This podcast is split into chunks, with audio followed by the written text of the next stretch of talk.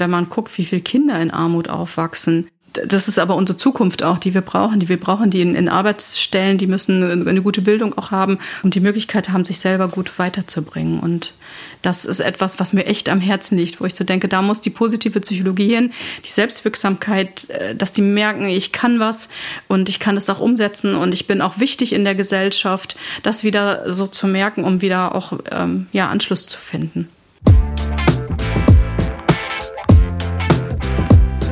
Hallo bei Positiv Führen, dem Podcast von und mit mir, Christian Thiele. Mehr Leistung, mehr Glück, Erfolgserlebnisse und Sinnhaftigkeit im Job. Ich helfe euch auf dem Weg dahin und zwar mit Systemen. Als Coach, Teamentwickler und Trainer unterstütze ich Chefinnen, Projektleiterinnen, Führungskräfte mit und ohne Titel und alle, die irgendwie Verantwortung haben und zwar auch dann, wenn euch mal gar nicht positiv zumute ist und darum geht es auch in diesem Podcast. Für diese Folge habe ich mit Kirsten Liebchen vom Jobcenter Osnabrück gesprochen. Und zwar über zwei Dinge. Wie geht positives Führen in der Arbeitsagentur, also im öffentlichen Dienst? Und worauf kommt es an, wenn man Menschen, die es schwieriger haben im Leben, Stärken und andere Themen aus der positiven Psychologie vermitteln will. Kirsten kennt sich damit aus. Sie ist praktisch Expertin für positive Psychologie und Positive Leadership auch in Schlechtwetterphasen. Positives Führen, was heißt das für dich oder Positive Leadership? Als ich darüber nachgedacht habe, was das für mich bedeutet, als wir uns angefangen auseinanderzusetzen, ist mir so eine Idee einer Wanderung eingefallen, die ich mal in Teneriffa gemacht habe. Und da hatten wir einen sehr guten Führer. Und das ist das, was gute Führung und positive Führung für mich auszeichnet. Der hat uns erstmal in der Theorie gut vorbereitet. Also der wusste die Strecke, die Gefahren, die Möglichkeiten und hat aufmerksam gemacht. Der ist beim Laufen mal vorweggegangen, mal hinterher. Der hat an Stellen, wo äh, man über Steine klettern müsste, über große Felsen äh, gesagt, tritt ruhig auf, der Schuh hält das. Du hast einen guten Schuh, du hast eine gute Marke, der hält auf dem Stein. Und hat solche Tipps gegeben, Ratschläge. Und das ist das, was für mich im übertragenen Sinn auch gute Führung ausmacht. Dieses sich bewusst sein, Verantwortung übernehmen, da sein, wo man gebraucht wird, loslassen, wo man loslassen kann. Ne? Also wenn er hinterhergelaufen ist, dann konnte man auch so seine eigenen Wege geben. Das Ziel kennen, das Ziel vor vorgeben und dann einen entspannt sozusagen zum Ziel zu führen. Und das ist das, was ich auch für mich unter Positiv Leadership verstehe. Und was ja auch bei so einer Wanderung ist, ist so eine Sinnhaftigkeit auch immer mit darin. Ähm, das ist für mich auch ein ganz, ganz wichtiger Punkt, ähm, das so zu erkennen, worum geht es wirklich. Was für ein schönes, tolles Bild. Ich kann mir das richtig gut vorstellen. Wo warten ihr da unterwegs? In der Maskerschlucht in mhm. Teneriffa. Da geht es einfach, ich glaube, 800 Meter einfach nur runter und es sind ein paar tricky Punkte drin und es war wirklich faszinierend. Dieses so vor mal, mal vorweggehen, mal zurückfallen lassen, da habe ich so für mich sinnbildlich gehabt, das ist das, was ich wirklich auch mir ja, wünschen würde von vielen Führungskräften, das gut zu können. Also auch so eine Mischung aus Freiraum lassen und Leitplanke sein vielleicht oder Halt geben oder so. Genau, da zu wissen, wo sind die Leitplanken notwendig. Gibt vielleicht auch Stellen, wo man ja vom Weg abkommen kann oder wo es gefährlich ist und da einfach dann so da sein und dafür sorgen, dass man auf dem richtigen Wege bleibt. Wie hast du dich da als Geführte gefühlt? Wie, wie war dieses Erlebnis? Das Wort, was mir sofort einfällt, ist Vertrauen. Also ich hatte maximales Vertrauen. Ich habe gemerkt, der versteht sein Geschäft, der ist menschlich da, der nimmt wahr. Der hat gesehen, meine Mutter war damals dabei, ich war noch ein bisschen jünger als jetzt, ein paar Jahre her. Und der wusste genau, bei meiner Mutter musste er mehr gucken, weil die ja auch erst Schwierigkeiten hatte an einigen Punkten. Und so die Jüngeren, die dabei waren, die hat er laufen lassen und hat immer nur vorher gewusst, so an der Stelle müsst ihr aufpassen oder bis da könnt ihr gehen, dann wartet bitte, dann sage ich, wie es weitergeht. Und das äh, hat so äh, zu jedem Zeitpunkt dazu geführt, dass man ihm vertraut hat, dass es irgendwie klar war, der, ähm, der, der weiß, was er tut und ich kann jetzt mich hier in meinem Können und das, worauf ich mal Lust habe, mal ein bisschen zu klettern oder so ein bisschen rechts oder links zu gucken, äh, kann das so machen, weil er hat das gut im Blick. Vertrauen als so ein Wesensmerkmal der Erfahrung, positiv geführt zu werden. Ja. Ist es so ein Bild, was du für dich selber innen drin hast oder kommunizierst du dieses Bild von Positive Leadership oder positivem Führen auch nach außen, diese Geschichte praktisch, dieses Bild? dieses Bild ist mir eigentlich jetzt so auch gekommen, aber ich glaube, dass ich das schon auch in den Schulungen oder wo ich jetzt aktiv bin, da auch mit Führungskräften zu arbeiten, schon auch vorlebe und versuche, die dahin zu bringen, das so auszuleben, ja. Und dann gibt es ja noch so eine ganz andere Komponente, zumindest für mich, vom Positive Leadership, nämlich die Zahlen, die Daten, die Fakten, die Studien. Und ich weiß, du bist da ja auch ziemlich fit. Welche Rolle spielt für dich so die Evidenzbasierung, die Messbarkeit von positiver Psychologie überhaupt, aber auch speziell positivem Führen? Also für mich ist das ganz wichtig, so wie du gesagt hast, ich bin so ein bisschen Eichhörnchen, ich sammle viel, versuche viel zu lesen und umzusetzen, weil ich glaube, das ist quasi wieder, um auf diesen Bergführer so zu kommen, das ist diese Theorie, die er uns vorher erklärt hat, so die, da und da sind die Gefahren, darauf müsst ihr aufpassen. Und das ist für mich diese im Positive Leadership, die äh, Evidenz basiert und die, die Fakten, die da im Hintergrund stehen, weil ansonsten kann man in die falsche Richtung laufen. Äh, mit hin oder hat manche Gefahren vielleicht nicht im Blick. Und für mich sind Studien sehr wichtig. Wege zu suchen und auch zu wissen, dass es dann funktioniert, gibt mir auch Sicherheit. Und das schafft für mich auch die Basis für dieses Vertrauen. Weil wenn ich eine Führungskraft habe, die auch weiß, warum was funktioniert, was sie gezielt einsetzen kann, dann kann ich ihr auch vertrauen, weil das äh, springt ja über und spürt man. Also Vertrauen nicht nur als so eine irgendwie emotionale Komponente, sondern auch Vertrauen in den Prozess letzten Endes auch, oder? Ja. Vertrauen in Verfahren. Genau. Vertrauen über Daten vielleicht sogar ja. auch. Und dann muss ich ja nicht unbedingt die Leute damit belästigen mit den Daten, Zahlen, Daten, Fakten. Es reicht ja, wenn sozusagen die Personen, die, die zu führen sind, wissen, da ist einiges auch hinter. Oder wenn ich als Coach arbeite und jemand das vermittel, ähm, erstmal worauf es ankommt und dass die Führungskraft nachher dann weiß, an welchen Stellen, wo haben Studien gezeigt, dass es funktioniert und an welchen Stellen vielleicht ja auch nicht. Nicht alles hilft ja an der gleichen Stelle, aber das ist ja auch immer in, in den guten Studien ähm, hinterlegt, wo sind dann auch die Grenzen dessen, wo man sie einsetzen kann. Und wenn ich das dann in der Praxis nachher umsetzen kann, dann ist es richtig gut.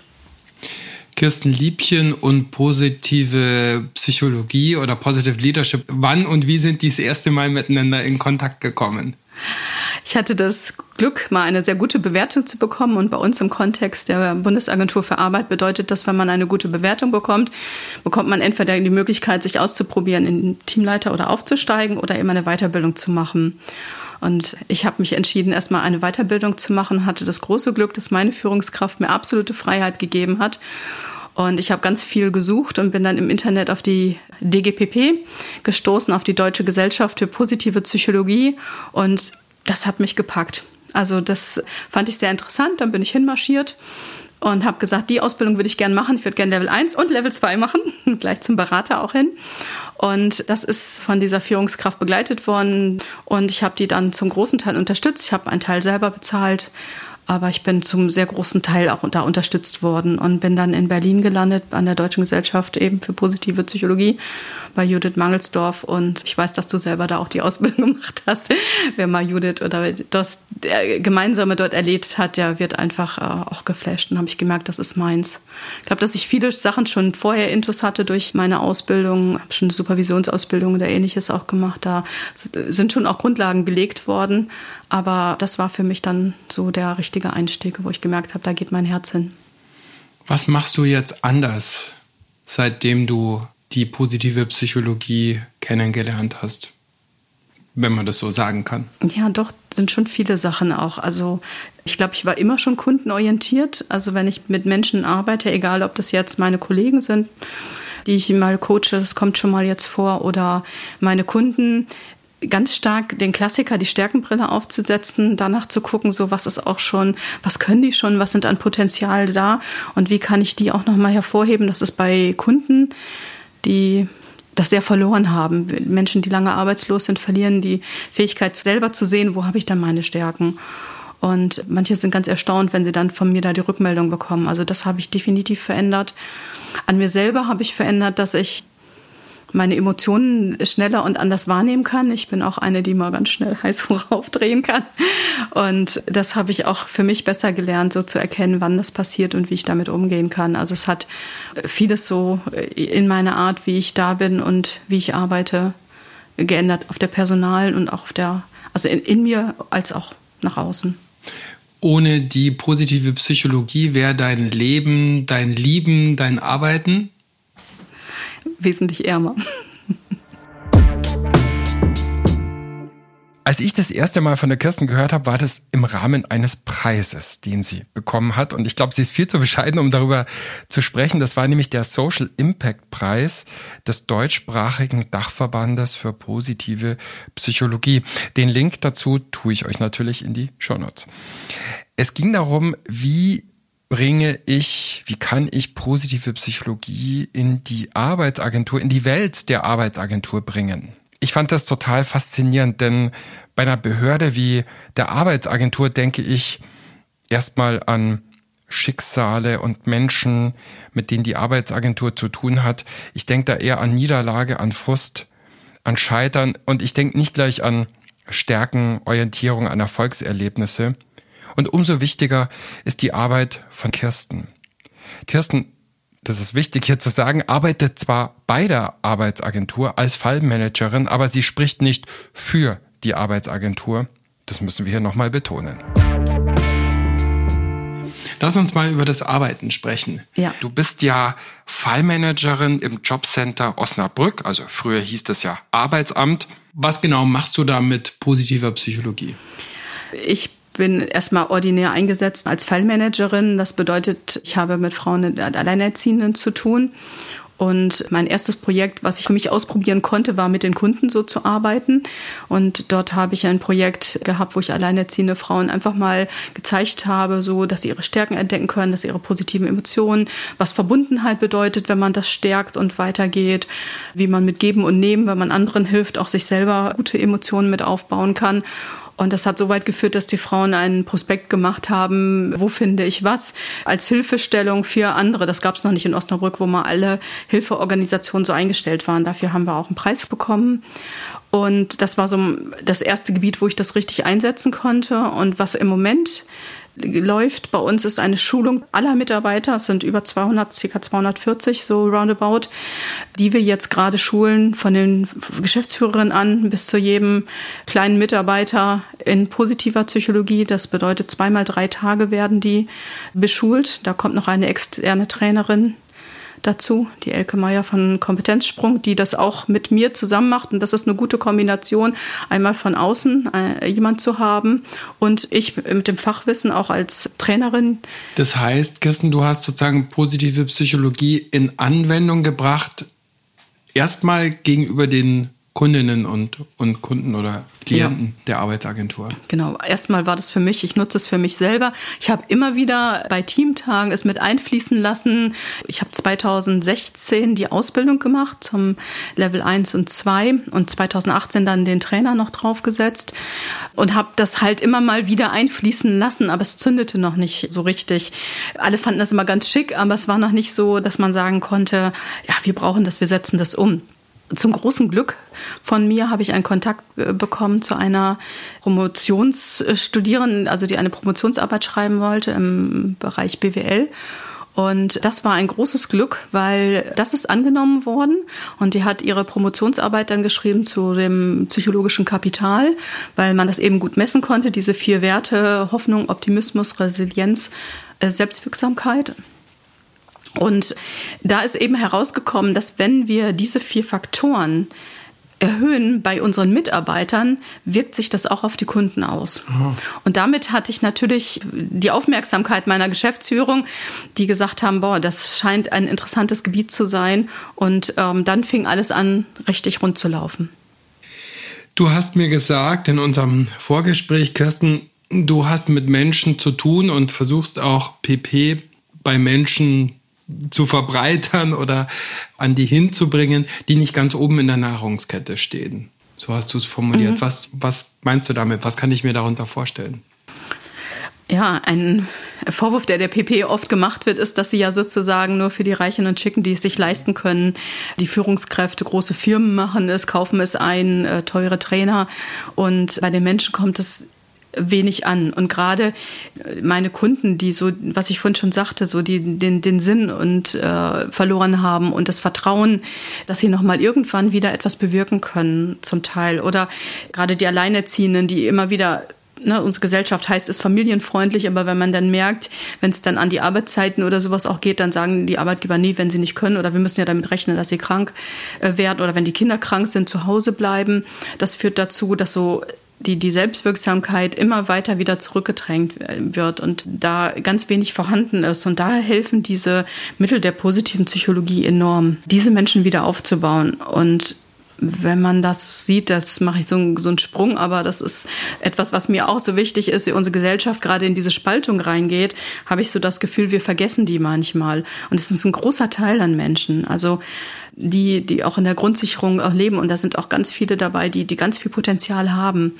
Und es macht wirklich Sinn, da genau hinzugucken und die zu fördern. Und wenn man guckt, wie viele Kinder in Armut aufwachsen, das ist aber unsere Zukunft auch, die wir brauchen. Die wir brauchen, die in, in Arbeitsstellen, die müssen eine gute Bildung auch haben und die Möglichkeit haben, sich selber gut weiterzubringen. Und das ist etwas, was mir echt am Herzen liegt, wo ich so denke, da muss die positive Psychologie hin, die Selbstwirksamkeit, äh, dass die merken, ich kann was und ich kann es auch umsetzen und ich bin auch wichtig in der Gesellschaft, das wieder so zu merken, um wieder auch ähm, ja, Anschluss zu finden. Ich frage jetzt mal ganz doof, sprichst du dann mit alleinerziehenden Müttern, die schon länger keinen Job mehr finden können, über Glück?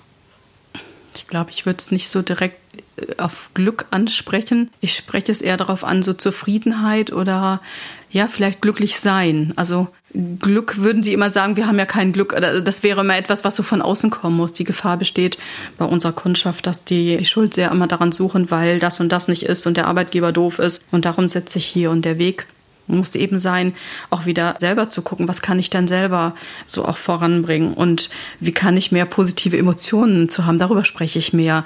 Dieses mich freuen, mal wieder etwas geschafft zu haben, mal wieder auch wahrgenommen zu werden als Mensch und nicht nur als, in meinem Fall sind es heute dann ja Mütter, die Rolle haben sie immer aber auch wieder als Arbeitskraft so, so eine Zufriedenheit zu haben. Und letztendlich führt das dann ja zu Glück. Aber ich muss mal überlegen, ich glaube, ich würde es so nicht immer nennen. Jetzt sprichst du, Kirsten, von der Spaltung zwischen Arm und Reich mhm. und von den beladenen, den vielleicht auch manchmal vergessenen und aus dem Blick gerutschten. Und du machst, sage ich jetzt mal ganz provokant, du machst dann irgendwie was in Sachen Achtsamkeit und Stärken, so nach dem Motto, die positive Psychologie, die das Individuum stärkt und damit sozusagen nochmal mehr Verantwortung beim Einzelnen für sein oder ihr eigenes Glück oder Unglück, Wohlbefinden oder Schlechtbefinden sozusagen auflädt. Was sagst du gegen diesen Vorwurf, der mhm. gelegentlich auch der Disziplin gegenüber erhoben wird? ich sagte eigentlich wenig zu, sondern lass es erfahren. Also, dass es einfach auch gut tut, das kleine Glück zu sehen. Und natürlich, das sage ich auch meinen Kunden, sie sind nicht verantwortlich dafür, wo sie sind. Das ist etwas, was von außen passiert. Aber es hilft nicht, immer den Fokus darauf zu lenken, sondern mal zu gucken, wo kann ich denn das kleine Glück auch sehen. Bei den Frauen, mit denen ich gearbeitet habe, habe ich auch mal auch gesagt, gehen Sie mal durch die Stadt und schauen Sie Menschen direkt in die Augen und gucken Sie mal, was passiert.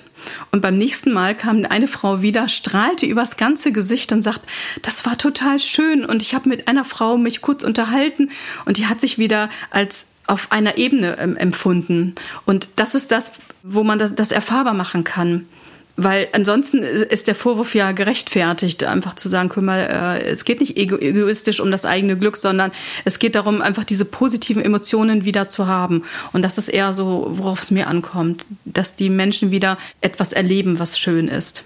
Und meistens kommt man dann ja auch in diese Aufwärtsspirale. Das ist das Schöne zu sehen.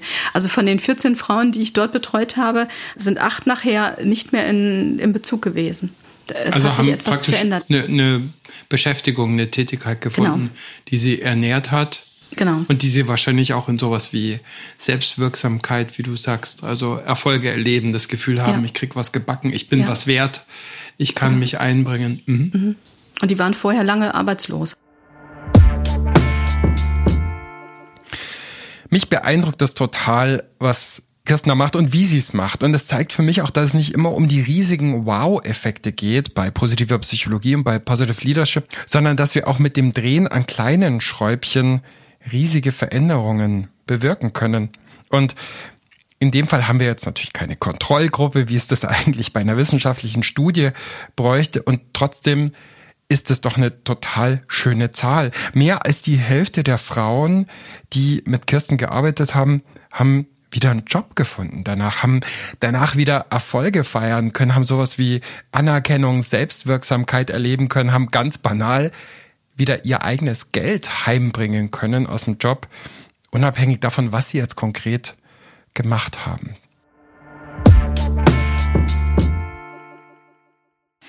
Kirsten, was ist anders, wenn du versuchst, positive Psychologie zu vermitteln an Menschen in Langzeitarbeitslosigkeit, vielleicht auch aus zum Teil schwierigen sozialen Milieus, zum Teil ja auch gar nicht, aber die sozusagen in dieser Situation landen.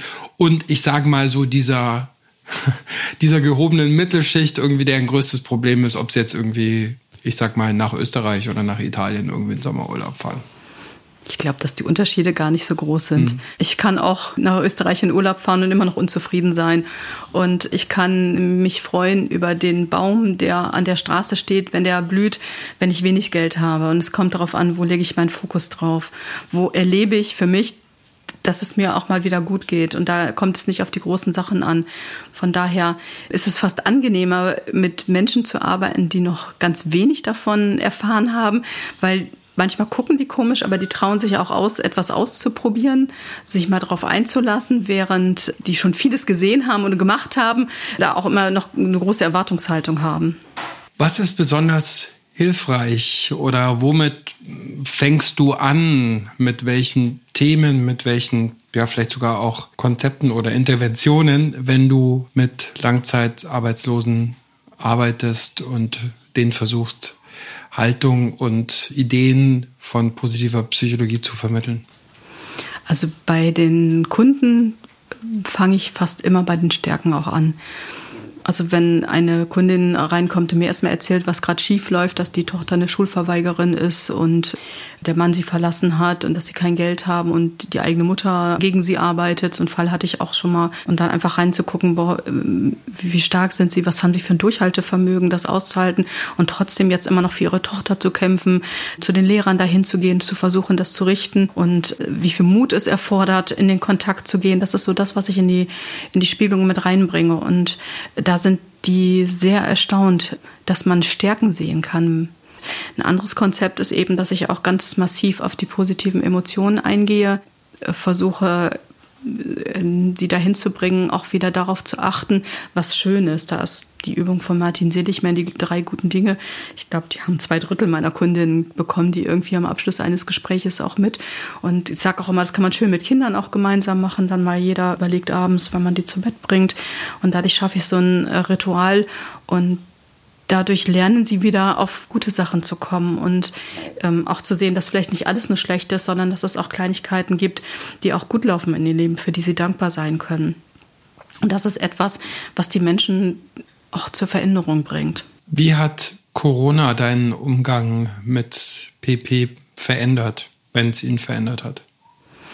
Worunter ich sehr leide. Ich bin, einer meiner Signaturstärken ist die Bindungsfähigkeit, von der ich besonders lebe. Und ich liebe es, wenn ich die Menschen direkt gegenüber habe und äh, Corona hat so ein bisschen dazu geführt, dass ich halt mit meinen Kundinnen überwiegend nur telefonieren konnte. Da habe ich ähm, weniger umsetzen können. Was toll war, ist, dass unsere Schulung mit den Führungskräften und Mitarbeitern, die haben wir auf einen Online-Modus umgestellt und darum konnte ich meinen PP-Tätigkeiten trotzdem, die ich gerade mache, im Unternehmen auch weiter führen. Und jetzt, wo die Möglichkeit wieder bestand, wir sind sehr früh wieder auch angefangen, in die Präsenz zu gehen, haben wir das auch gemacht. Dann lass uns doch jetzt da nochmal hinschauen. Was machst du da? Was veranstaltest du da sozusagen in die, in die Arbeitsagentur hinein? Und was hast du vielleicht auch vor? Ja, also vorher hätte ich natürlich auch zufriedene Mitarbeiter. Also das ist das, was auch unser Thema auch äh, so ist. Wir haben einen sehr, sehr schweren Job. Wir haben eben mit Menschen zu tun, die mit schweren Schicksalen auf uns zukommen. Und das muss man als Mitarbeiter auch erstmal, ähm, damit muss man klarkommen. Mit Hoffnungslosigkeit, mit der Sinnentleerung, die einige Kunden mitbringen. Und ich glaube, dass viele Mitarbeiter das auch ein Stück weit krank machen kann. Die Kunden nehmen euch wahrscheinlich auch häufig erstmal als Feind oder als Gegner und nicht unbedingt als Verbündete oder Verbündeter wahr, oder? W ja, Würde ich jetzt vermuten. Genau. Letztendlich ist es ja auch so. Ich als Mitarbeiter vom Jobcenter entscheide letztendlich, ob derjenige auch Geld bekommt oder wir haben auch immer die Möglichkeiten, bei Fehlverhalten Sanktionen auszuhändigen oder mal Geld zu verweigern, was gewünscht wird. Und das führt dazu, dass dieses äh, Potenzial zur Aggression so immer mitschwingt. Und ich glaube, es ist ganz wichtig, da eine gute Atmosphäre zu schaffen und äh, auch den Kunden freundlich zu begegnen und nicht so, äh, da bin ich nicht zuständig, diesen Satz, das ist so etwas, wo ich denke, der gehört da nicht hin. Jeder ist für alles zuständig und natürlich kann ich nicht für jeden Kunden alles lösen, aber ich kann ja überlegen, irgendwie, wer kann es für ihn lösen und ihn entweder an die richtige Stelle auch schicken, aber das kann ich freundlich machen. Also die Art, äh, wie gehe ich mit den Menschen um, das ist für mich ganz wichtig und ich glaube, dass das auch dazu führt, dass auch die Mitarbeiter für sich dann zufriedener sind. Also wenn ich für mich gut sorge und viele gute Emotionen habe, in meinen Stärken arbeiten kann, mal zu gucken, ne, bin ich eigentlich richtig oder wie kann ich meine Arbeit so gestalten, dass ich auch in meinem Stärkenprofil arbeiten kann, dann bin ich auch zufriedener und bin nicht so, so viel krank. Wir wissen ja aus der Forschung, dass das Erleben von Sinn, von Sinnhaftigkeit auch eine ganz, ganz wichtige Quelle von Wohlbefinden, Leistungsfähigkeit, Glück, wie auch immer man das dann nennen mag. Ähm, wie ist das? Würdest du denken, die meisten Mitarbeiterinnen und Mitarbeiter in deiner Arbeitsagentur haben das Gefühl, sie machen was Sinnhaftes, was Sinnvolles? Wie, wie erlebbar ist so die Sinnhaftigkeit und ist es wichtig so auch in der Arbeit, die du, die du dort machst? Ja. Also eine wichtige Frage. Letztendlich ist unsere Behörde, glaube ich, zutiefst von Sinn erfüllt. In einer der Schulungen hat unser Bereichsleiter für Leistungen auch gesagt, ich glaube, wir haben 30.000 Menschen hier in Osnabrück, die von der Grundsicherung leben. Wir sorgen dafür, dass diese Menschen ein Dach über den Kopf haben, sich was zu essen kaufen können, dass sie Kleidung auch haben, dass sie versorgt sind. Und das ist erstmal ja per se, wenn ich es sehe, ein großer Sinnmoment. Und ich glaube, dass schon auch einige Mitarbeiter das so spüren. Aber ich glaube auch, dass es trotzdem immer noch mal wichtig ist, da hinzugucken und äh, das wahrzunehmen. Gleichzeitig ist ja mehr Sinn erleben nicht unbedingt immer nur der Weg ins Glück.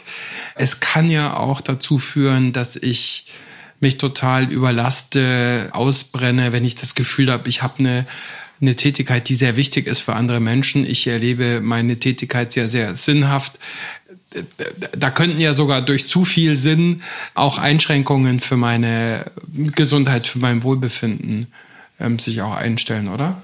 Ja, da ist die andere Säule im Perma-Modell sehr wichtig, die Verbundenheit.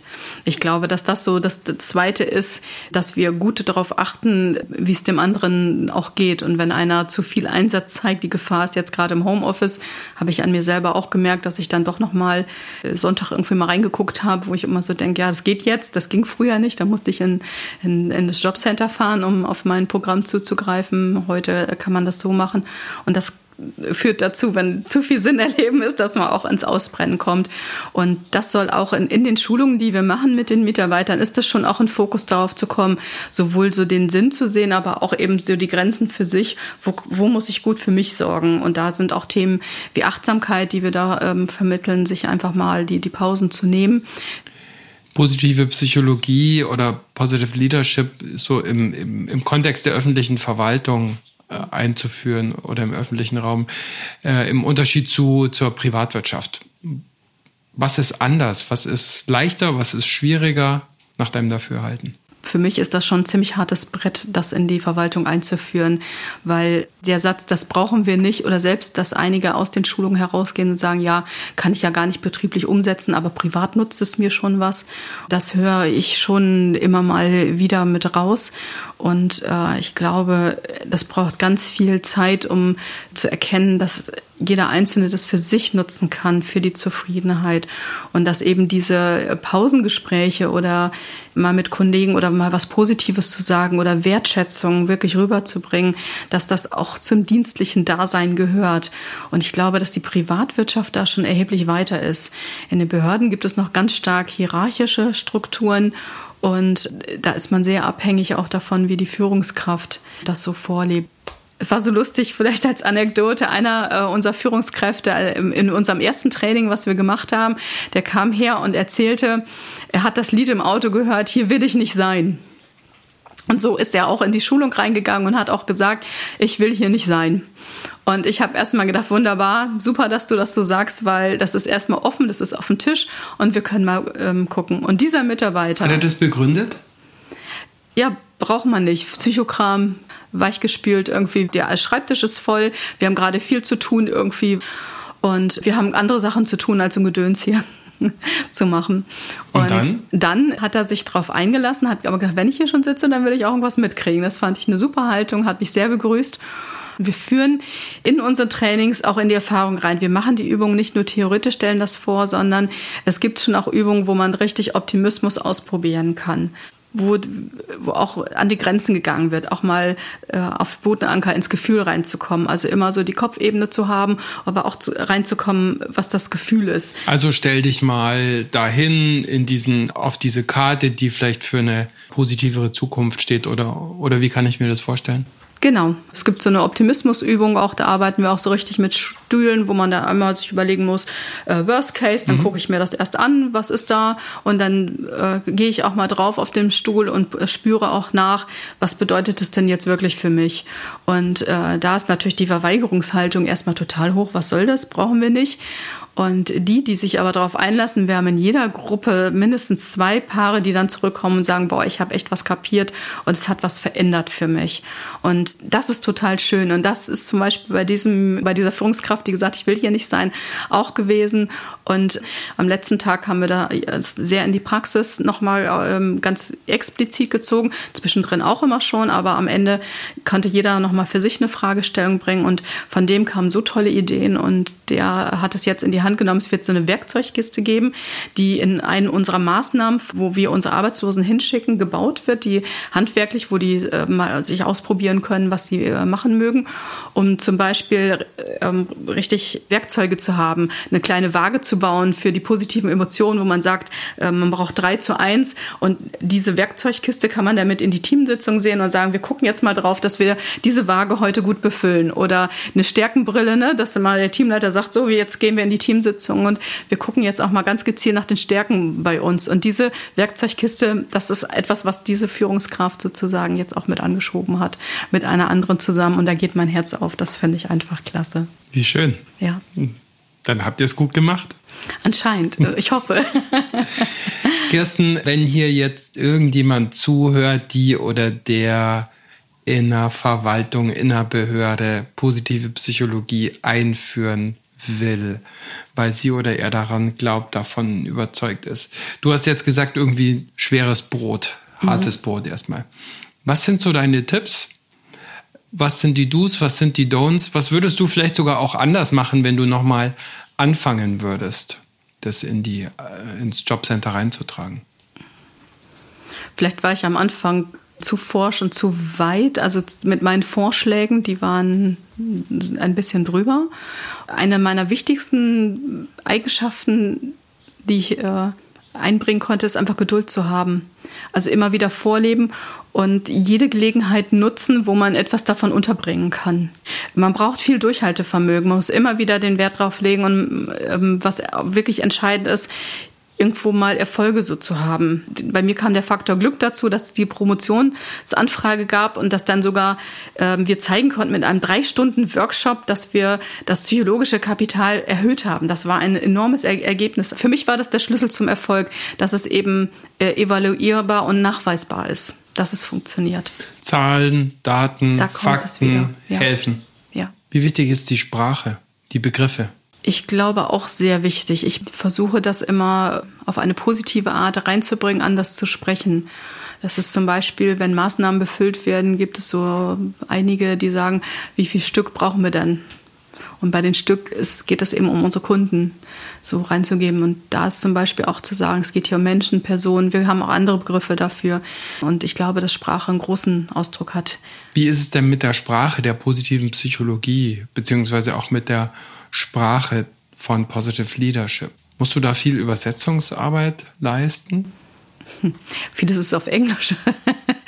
da ist die Übersetzungsarbeit, also äh, an den Kopf geworfen wurde mir mal, Amtssprache ist Deutsch.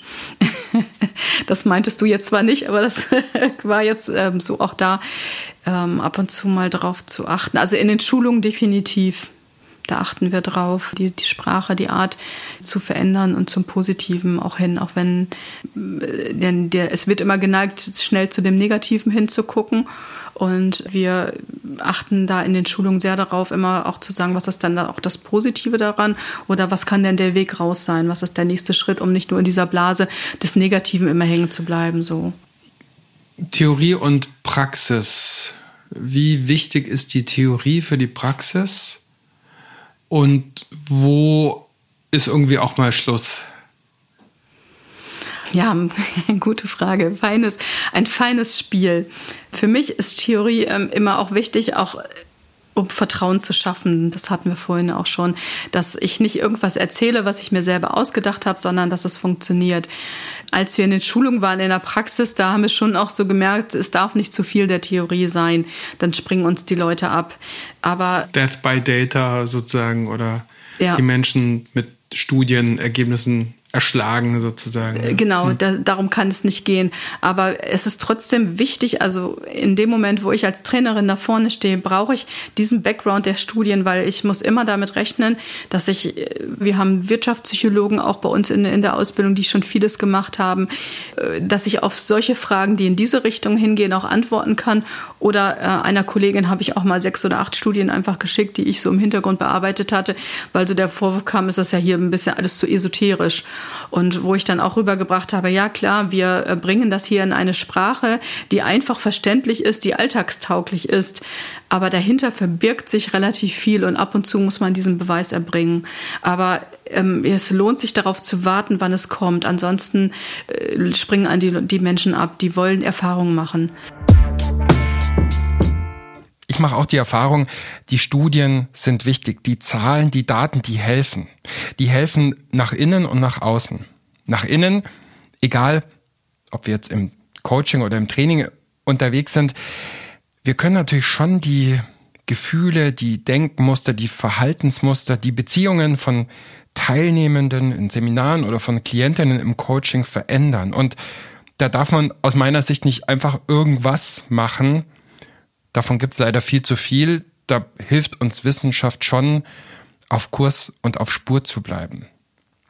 Ja, und was die Wirksamkeit nach außen geht, für die Glaubwürdigkeit und ehrlich gesagt auch für das Verkaufen von positiver Psychologie im Wirtschafts-, im Organisationskontext, für das Verkaufen von Positive Leadership sind natürlich Studien, Zahlen, Daten auch häufig total hilfreich, weil wir es ja häufig in Zahlen, Daten, Fakten getriebenen Organisationskulturen zu tun haben. Und gleichzeitig muss man auch wissen, nicht alles kann man in Daten erfassen. Manchmal ist auch das wirksam, was wirkt. Punkt. Was nervt dich an der positiven Psychologie? Ja, wenn man so überkandidelt hat, dass es so das Allheilmittel ist. Und da muss man vorsichtig sein. So, es gab auch äh, viele andere Konzepte, auch alte Konzepte, die schon gut funktioniert haben. Ähm, Rogers hat schon vieles auch gemacht in der in der Kommunikation, auf das, wo jetzt auch wieder zurückgegriffen wird. Und ich finde das so schade, wenn man sich zu sehr abgrenzt. So, wir sind besser und anders. Das ist etwas, was mich immer genervt hat, egal wo ich auch war. Also, äh, wenn es in so eine Überhebung reingeht. Also, mir ist es wirklich wichtig, alle mitzunehmen und den Nutzen für alle so mit rüberzubringen. Und wenn es mal ein anderes Medium war, was gut funktioniert hat, dann ist das auch in Ordnung. Du bist ja keine Wissenschaftlerin, aber du bist ja schon jemand, die sehr nah dran ist, so auch an der Forschung, interessierst dich dafür, hast ja gerade auch erzählt. In der Vermittlung ist es auch wichtig. Gibt es so einen Wunsch, den du hättest an die, an die positive Psychologie? Was, was wüsstest du gerne? Was, was sollte mal besser erforscht sein? Also schon der äh, der Impact auf die Gesellschaft. Ich glaube, dass, es ist noch sehr individualistisch immer diese Förderung des Individuums. Und da würde ich mir wünschen, dass wir viel mehr ins Außen gehen. Dazu wird es auch einen Level-2-Kurs geben von mir und Michaela Wegener bei der Hefata, wo wir genau an dieser Schnittstelle arbeiten. Wie bringen wir die Themen der positiven Psychologie in die Gesellschaft rein, wo gearbeitet wird mit Menschen mit Beeinträchtigungen? Also entweder im, im Arbeitskontext, so für ein Beispiel Jobcenter und wo, wo ist das auch wichtig. Und da würde ich mir auch wünschen, dass noch viel mehr hingeguckt wird. Also dass wir wirklich auf den Teil der Gesellschaft gucken, die es eben schwerer haben. Nicht, wie kann ich die Leistung immer erhöhen oder die Leistung so definieren, höher, schneller, weiter, sondern auch mal das zu wertschätzen, welche Leistungen ähm, es gibt Menschen mit Down, die eine unglaubliche Freundlichkeit haben als Stärke, die äh, jeden begrüßen und anlachen und freuen und einfach zu sagen, und das ist auch ein Wert, der wichtig ist in der Gesellschaft. Nicht, dass ich mehr produzieren kann und mehr Autos und schneller und weiter oder bessere Programme schreiben kann, sondern dass ich ein, ein Lachen in die Welt bringen kann. Ja, der, der Fokus auch darauf zu sehen, wirklich auf diese Kleinigkeiten. Meine These, Covid hat es der positiven Psychologie leichter gemacht, auch in Organisationen, Firmen, die dem Thema sehr fernstehen, weil für uns alle so unser Wohlbefinden so stark eingeschränkt war und ist, dass, dass es stärker auch erkennbar und auch besprechbar wurde, dass das Themen sind, mit denen sich führende, organisierende auch beschäftigen müssen. Siehst du das genauso oder, ja. oder siehst du es anders? Nein, ich sehe das unbedingt so, ja. Ich glaube, dass das ganz wichtig ist, wieder den Fokus auf andere Dinge zu lenken auf die, die kleinen schönen Dinge, die, die kleinen Schritte, die wir machen können. Ich habe das selber an mir gemerkt, dass ich die, die Gegend hier, ich habe eine neue Spazierroute entdeckt, die einfach, die ich vorher nie gegangen bin, weil man immer dachte, im Urlaub, da gehe ich dann überall hin und gucke mir alles an. Aber einfach auch mal so dieses, haben viele erzählt, so dieser Wahrnehmung des Nahraumes. Und dazu gehören auch der Wahrnehmung der Menschen, die um uns herum sind.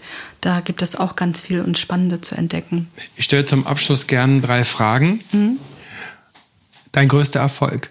Die positive Psychologie ins Jobcenter oder in, sogar in die BA gebracht zu haben. Wir haben eine Führungskraft aus Nürnberg gehabt, die unsere Schulung gesehen hat.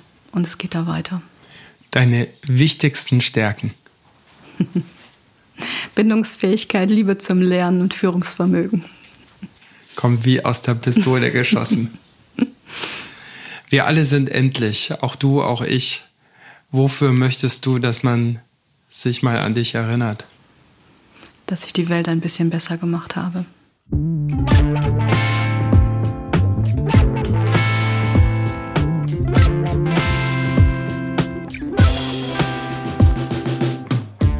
Das war's mal wieder mit Positiv führen. Zu Gast war diesmal Kirsten Liebchen und gesprochen haben wir über positive Psychologie und Positive Leadership in der Arbeitsagentur, im Jobcenter.